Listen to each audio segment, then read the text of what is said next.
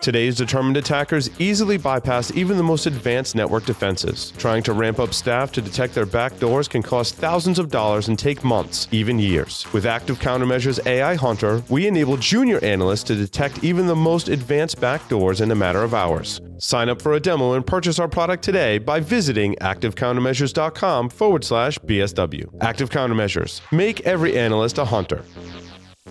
Rapid seven powers the practice of SecOps. Using shared data, analytics, and automated workflows, SecOps unites I T, DevOps, and security teams to make security an outcome of innovation. Rapid seven combines technology, expertise, and advocacy to drive vulnerability management, application security, incident detection, and log management for more than seven thousand organizations worldwide. Power up your SecOps practice with a free trial at rapid seven dot com forward slash security weekly.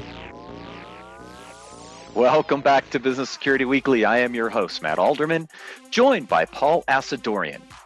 R S A Conference twenty nineteen is the place to be for the latest in cybersecurity data, innovation, and thought leadership.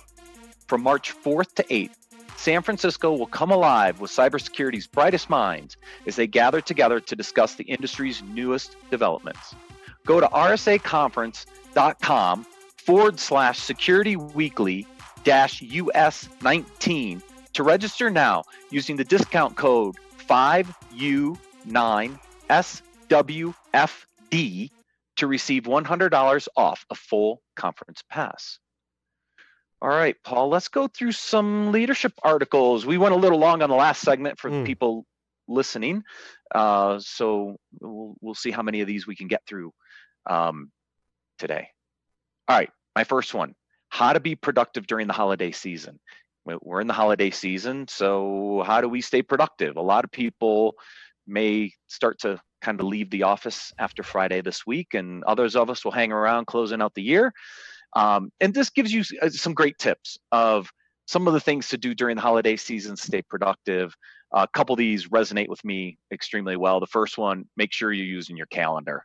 Um, I cannot live without my calendar. Everything has to be on my calendar or it doesn't exist in my world.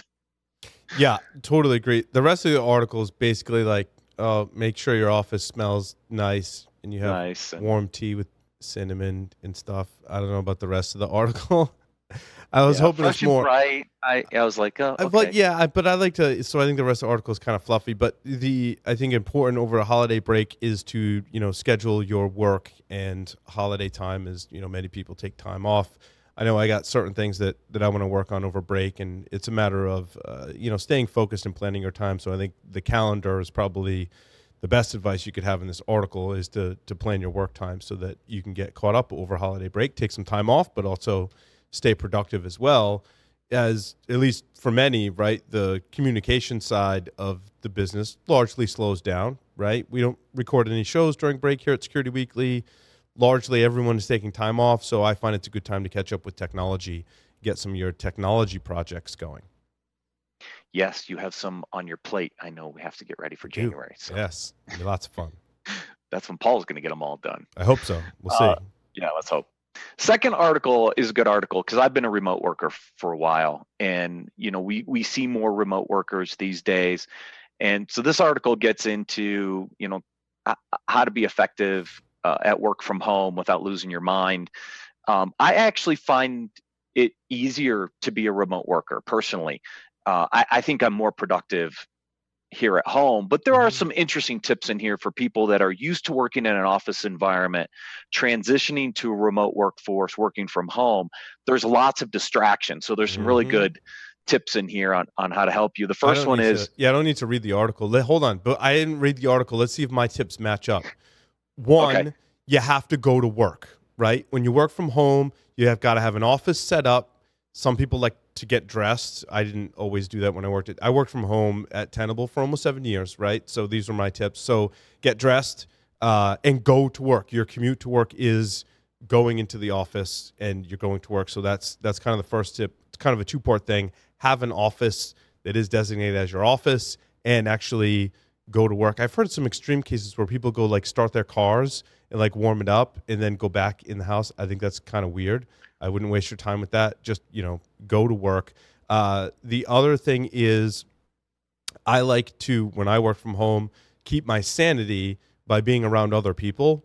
And so I, based on my work, I would, in my case, I would go to the cigar lounge. And what I did was, when I was doing the Tenable Network Security podcast, I needed quiet time to edit. So I would have to block off on my calendar, like I can't have any meetings.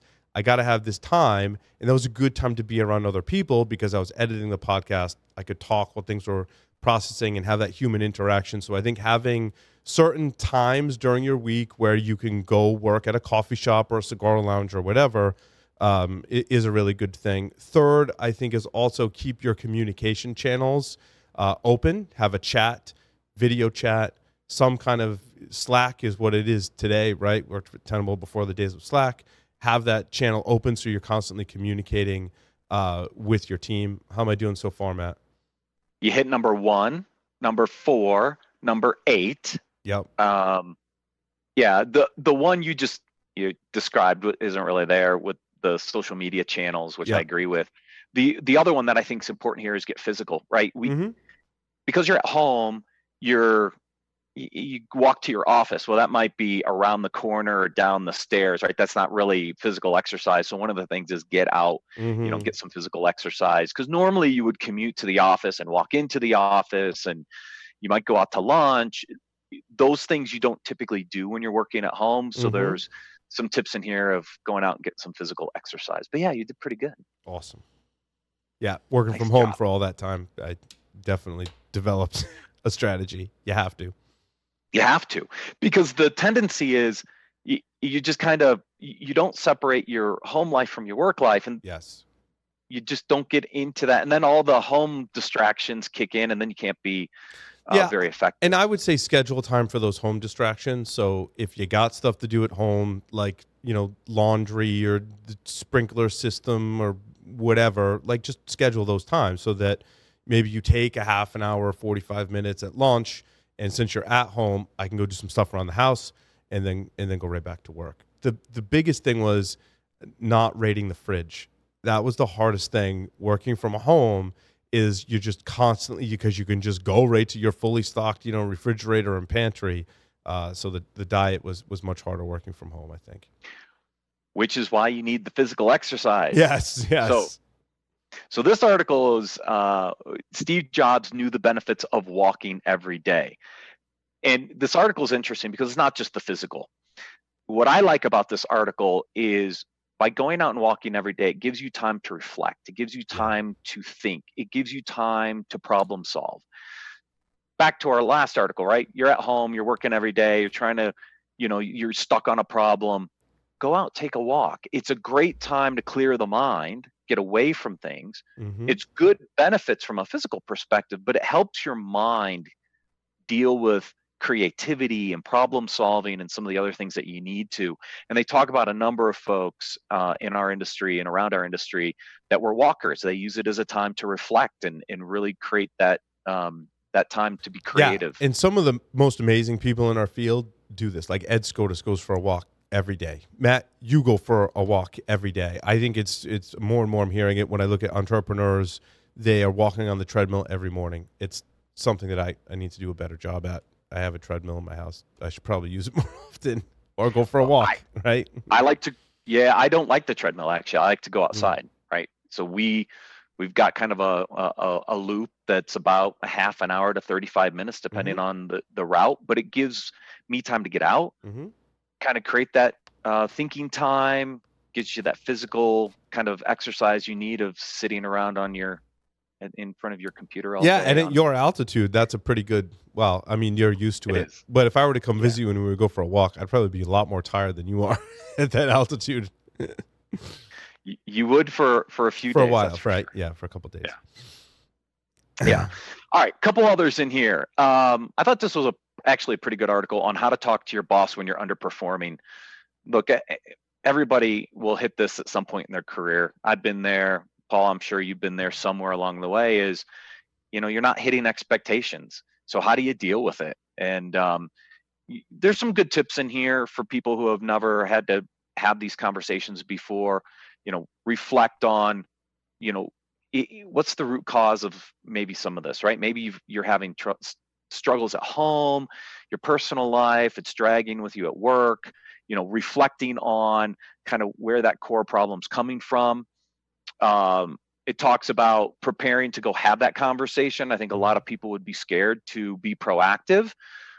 But if you're proactive and, and you walk in and, and we want to try to solve it, then your boss knows that you're serious about wanting to, to fix the problems.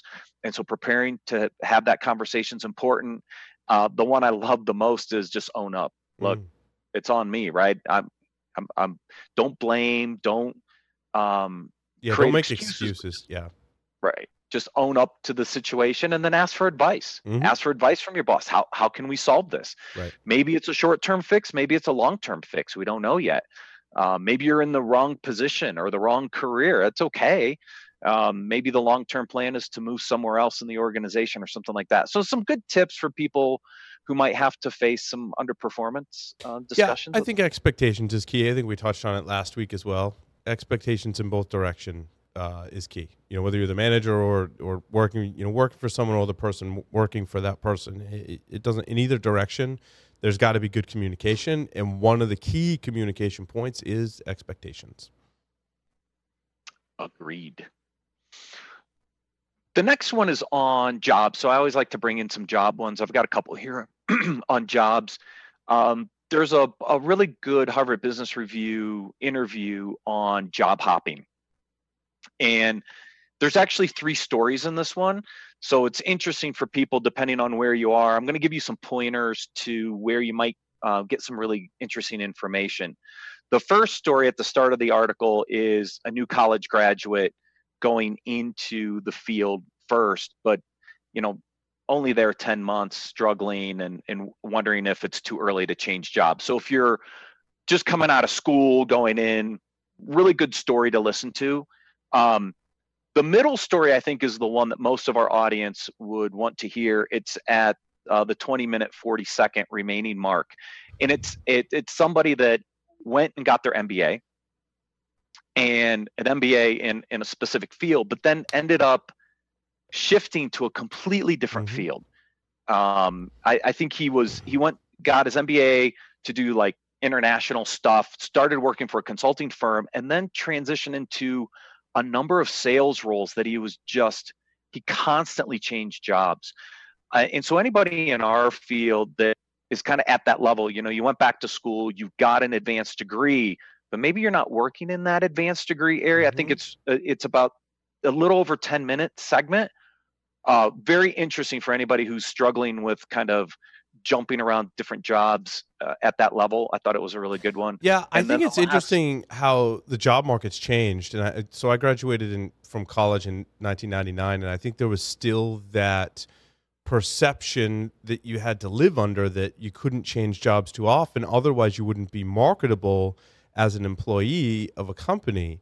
And I think very quickly that changed. It was like actually around that time when I was graduating where that was starting to change. The dot-com bubble was exploding. Hadn't quite burst yet, maybe. It was maybe on the cusp of, of bursting when I uh, entered the workforce. And that like went out the window, right? Because people would change jobs because technology was changing so fast. And their interests were changing along with the technology. And I think... fast forward to today, and even over my career where I've had to hire people in various capacity, interview people, even when I worked at the university, right?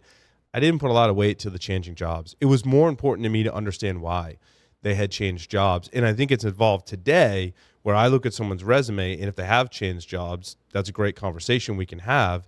I want to know why. And I actually like to hire people that have experienced a failure, whether at a job or as an entrepreneur, because that's so that's extremely valuable experience. If you haven't done something and failed at it, I, you haven't had a lot of the experiences that are maybe required to have a job today. Having uh, your own company and failing at it, so important, so important. I'd much rather have someone that has tried stuff uh, and failed than, you know, someone that maybe has worked the same job for twenty years or whatever, right? Not to say that that's the sole decision, but in either case, to me, it's not necessarily negative. Whether you've worked the same job for twenty years or jumped around and tried a bunch of stuff and maybe had a few failures along the way, I think it all depends on the person today.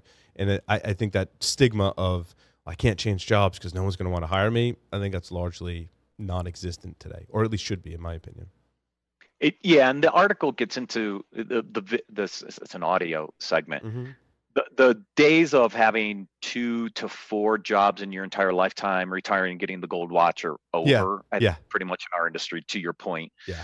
Um, but what this does is also helps you position when you're doing a job change and you've had lots of job changes, how best to position those.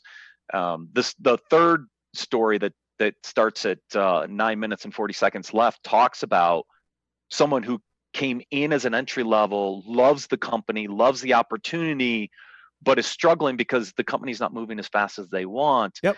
And advice on how how either to resolve that situation internally and or how to position you. Well, you're only there six to ten months. Why are you changing? So it gives you lots of good tips as you're changing jobs. If you've changed often, how to position those, each of those experiences in your next job interview. So that's why I thought it was a interesting listen anyways. Mm-hmm. All right, my next one on jobs in, and I think we all know this, I think we hit this one a little bit last week. Chief technology officers in high demand in financial sector. I think this will be everywhere, by the way. And this is this shifting role of chief technology officers being embedded into the business to help the business grow through technology adoption. Yep. The role of the C I O and the need to just have I T operations in, in an environment is, is dwindling. With cloud and hybrid, we're seeing the C I O's roles change and, and maybe diminish a bit. But what we're seeing in lieu of that is the C T O rise within the business to actually help the business leverage technology to help grow um, technology and, and different products and service offerings for these companies. And I don't think this will be only limited Ugh. to the financial sector. I mm-hmm. think this will be widespread in the near future. Yep. Agreed. Yeah. And then I brought a couple little product ones in here. Uh, there's a really good, um, interview. I'm not going to get into it here. There's a, a lot of nuances in this one, but there's a really good Harvard Business Review on why it's so hard to sell new products. And it really gets into the disconnect between development and product teams and sales teams. Lots of good tidbits in there if anybody's struggling with, with bringing new products to market and, and why your sales team's having a hard time selling them. Um, like I said, it, it gets into, a, it does a, it's uh, almost a half, it's over a half an hour. Uh, but gets into a lot of great nuances about sales personalities, what types of sales personalities are better for new products versus existing products. Really, really great um, conversation. The one I did want to little, focus on a little bit in the segment is is selling your product product while you build it. Um, yeah, I didn't read this, Matt, but I'm going to because this is the actually the last two articles you talked about are really strategic for not just our business, but what we're doing to help our customers as well, right?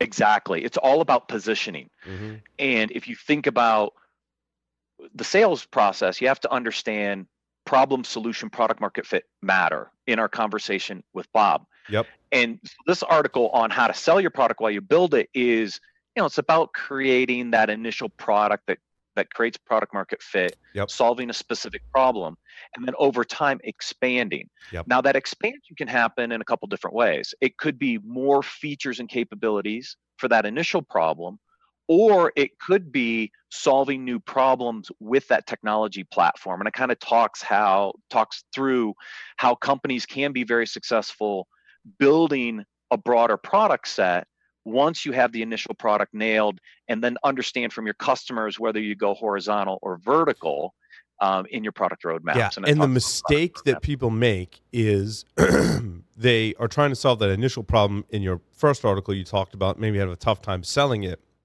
They'll jump into diversifying the product either in in, in itself or creating offshoots of that problem too quickly. And you see this on Shark Tank all the time, where the the person Uh, who's making the pitch gets in gets in trouble. Like I, I've got this product, and yeah, like I'm having trouble selling it. Like I need an investor, I need help. And if they're too early jumping into, well, you know, I could sell it here, or I could license it here, or I could create this offshoot here. If they're too early, the investors start to lose interest really fast. Sometimes instantly, like, nope, I'm out. Like, oh, I'm like, dude, you just shot yourself in the foot. Like, and you have to do what Matt said. Find that product market fit, go all in in that initial product, and then at a very strategic point, start to add more features and maybe start to add offshoots as well. Um, and, and that's a, very much a timing thing that you can see it happen in Shark Tank, especially um, when it happens too early, it just can fall apart. Yeah, the biggest thing here is that that transition from phase one, the initial product, mm-hmm. to phase two is the most critical. And it's critical because you don't know if you're going vertical or horizontal. Right. And it's that that that initial transition between those two phases that are that are critical. But once you nail that and you are successful in phase two, phase three is it's pretty much a replication of phase two. It gets it actually gets easier over time, but it's that phase one to phase two from initial product to next thing mm. that I think is the hardest one that people struggle with um, getting right. And mm. and if you do defocus too quickly or try to go after too many markets, you're going to sink yourself pretty quickly. Yeah, yeah, you can't you can't make a full pivot like that too many times. Exactly. All right, those were the articles uh, I had. Uh, for this week. Like I said, there's a couple great. really good yeah. uh, audio podcasts from Harvard Business Review on both job hopping and why it's so difficult to sell new products. I recommend people um, listening to that, uh, the one on the product side. It, it's a really good discussion on on sales mentality, sales personality, and why sales can either help you or sink you in the mm-hmm. process. Absolutely. Awesome. Thanks, Matt. Uh, thank you. Uh, with that, this is our last show for twenty eighteen. I wish everybody a happy and safe holiday season, and we'll see you again on January seventh for episode number one twelve.